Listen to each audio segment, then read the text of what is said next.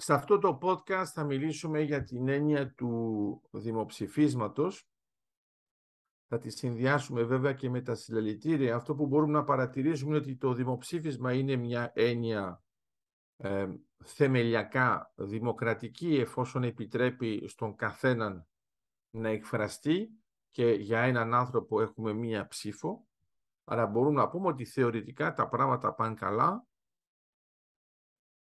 Όμως σε πρακτικό επίπεδο υπάρχει πρώτον ένα ερώτημα. Έχει τεθεί το ερώτημα του δημοψηφίσματος με έναν τρόπο που είναι κατανοητό σε όλους; Η διατύπωση του δημοψηφίσματος ως ερώτημα είναι ουδέτερη ή δείχνει μια τάση; Τρίτο σημείο. Το δημοψήφισμα διεξάγεται σε μια περίοδο που είναι ουδέτερη; Τέταρτο ερώτημα.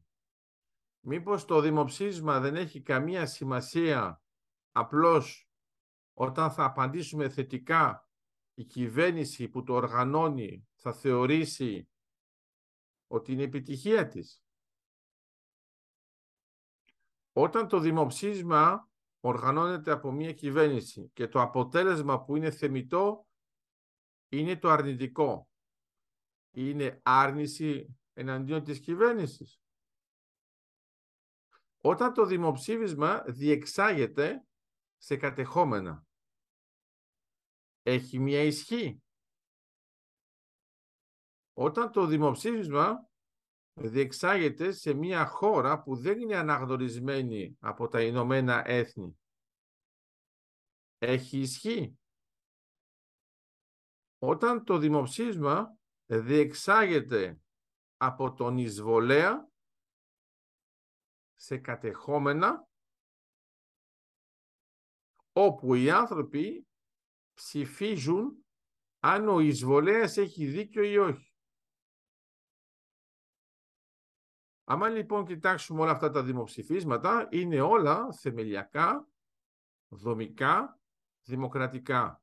Αλλά τι καταλαβαίνουμε, καταλαβαίνουμε ότι υπάρχει ένας κίνδυνος να είναι χειραγωγημένο το δημοψήφισμα ανάλογα με το πλαίσιο στο οποίο βρίσκεται και τελικά το αποτέλεσμά του όχι μόνο να είναι προβλέψιμο, όχι μόνο να είναι προκαθορισμένο, αλλά τελικά να ενισχύει μια κατάσταση που είναι εντελώς αντιδημοκρατική. Άρα μπορούμε να έχουμε ένα εργαλείο το οποίο παράγει ένα αποτέλεσμα λόγω των συνθήκων που είναι εναντίον της ύπαρξής του. Αν το σκεφτούμε με αυτόν τον τρόπο, θα καταλάβουμε καλύτερα γιατί στην ιστορία της ανθρωπότητας, ακόμα και από τότε που υπάρχουν οι δημοκρατίες, έχουμε τόσα δημοψηφίσματα τα οποία είναι νοθευμένα, τα οποία είναι χειραγωγημένα, τα οποία είναι πλαστά και θα μου πείτε, μα τότε άμα έχουμε τέτοιου τύπου δημοψήφισμα, γιατί το χρησιμοποιούμε; Γιατί νοητικά όλοι θεωρούμε ότι το δημοψήφισμα είναι κάτι το θετικό. Άρα στην πραγματικότητα η χειραγώγηση προέρχεται από το γεγονός ότι έχουμε ένα εργαλείο που είναι θετικό, το οποίο μπορεί να παράγει ένα αρνητικό αποτέλεσμα, αλλά επειδή οι άνθρωποι θεωρούν ότι είναι θετικό, θεωρούν ότι το αποτέλεσμα είναι αναγκαστικά θετικό. Και εδώ γίνεται η χειραγώγηση. Άρα δεν είναι το δημοψήφισμα που αλλάζει τα πράγματα. Είναι ο τρόπος της διεξαγωγής του δημοψηφίσματος που αλλάζει τα πράγματα. Άρα πρέπει να είμαστε πολύ προσεκτικοί γιατί το δημοψήφισμα εκφύσης έχει και τα όρια του.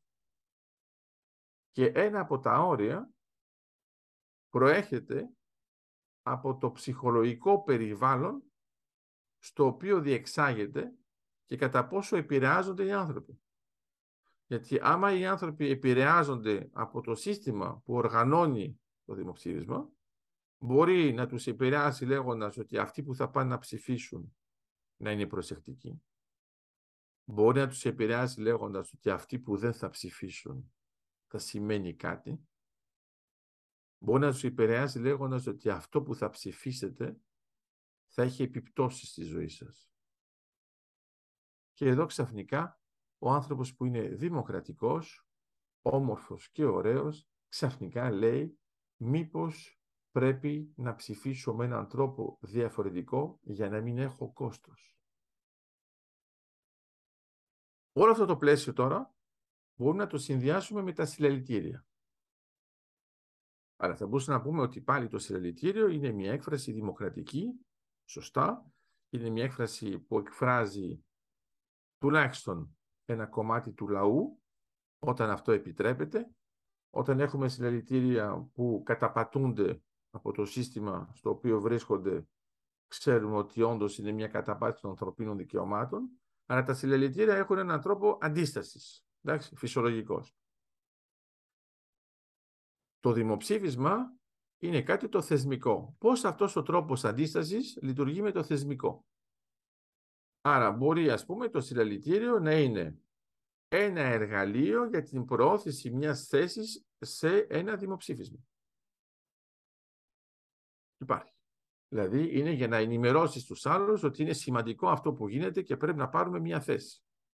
Μπορεί το συλλαλητήριο να είναι οργανωμένο από αυτόν που θέλει να έχει ένα αποτέλεσμα στο δημοψήφισμα, το οποίο άμα δεν γίνει το συλλαλητήριο δεν θα έχει το αποτέλεσμα. Μπορεί να έχουμε ένα συλλαλητήριο το οποίο να είναι τόσο ισχυρό που στο τέλος το σύστημα δεν θέλει να κάνει δημοψήφισμα γιατί βλέπει ποια είναι η γενική τάση. Άρα βλέπουμε λοιπόν ότι αυτά τα δύο εργαλεία, το συλλαλητήριο και το δημοψήφισμα,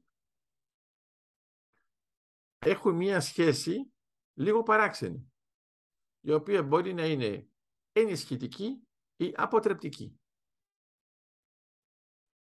Για να το δείτε αυτό καλύτερα, θέλω να σκεφτείτε το εξής. Το συλλαλητήριο συνήθως γίνεται πριν το δημοψήφισμα και όχι μετά. Άμα γίνει μετά το δημοψήφισμα, ότι κάτι δεν πήγε καλά στο δημοψήφισμα. Άμα πηγαίνει πριν, υποτίθεται ότι είναι η τελική φάση αυτής της διαδικασίας.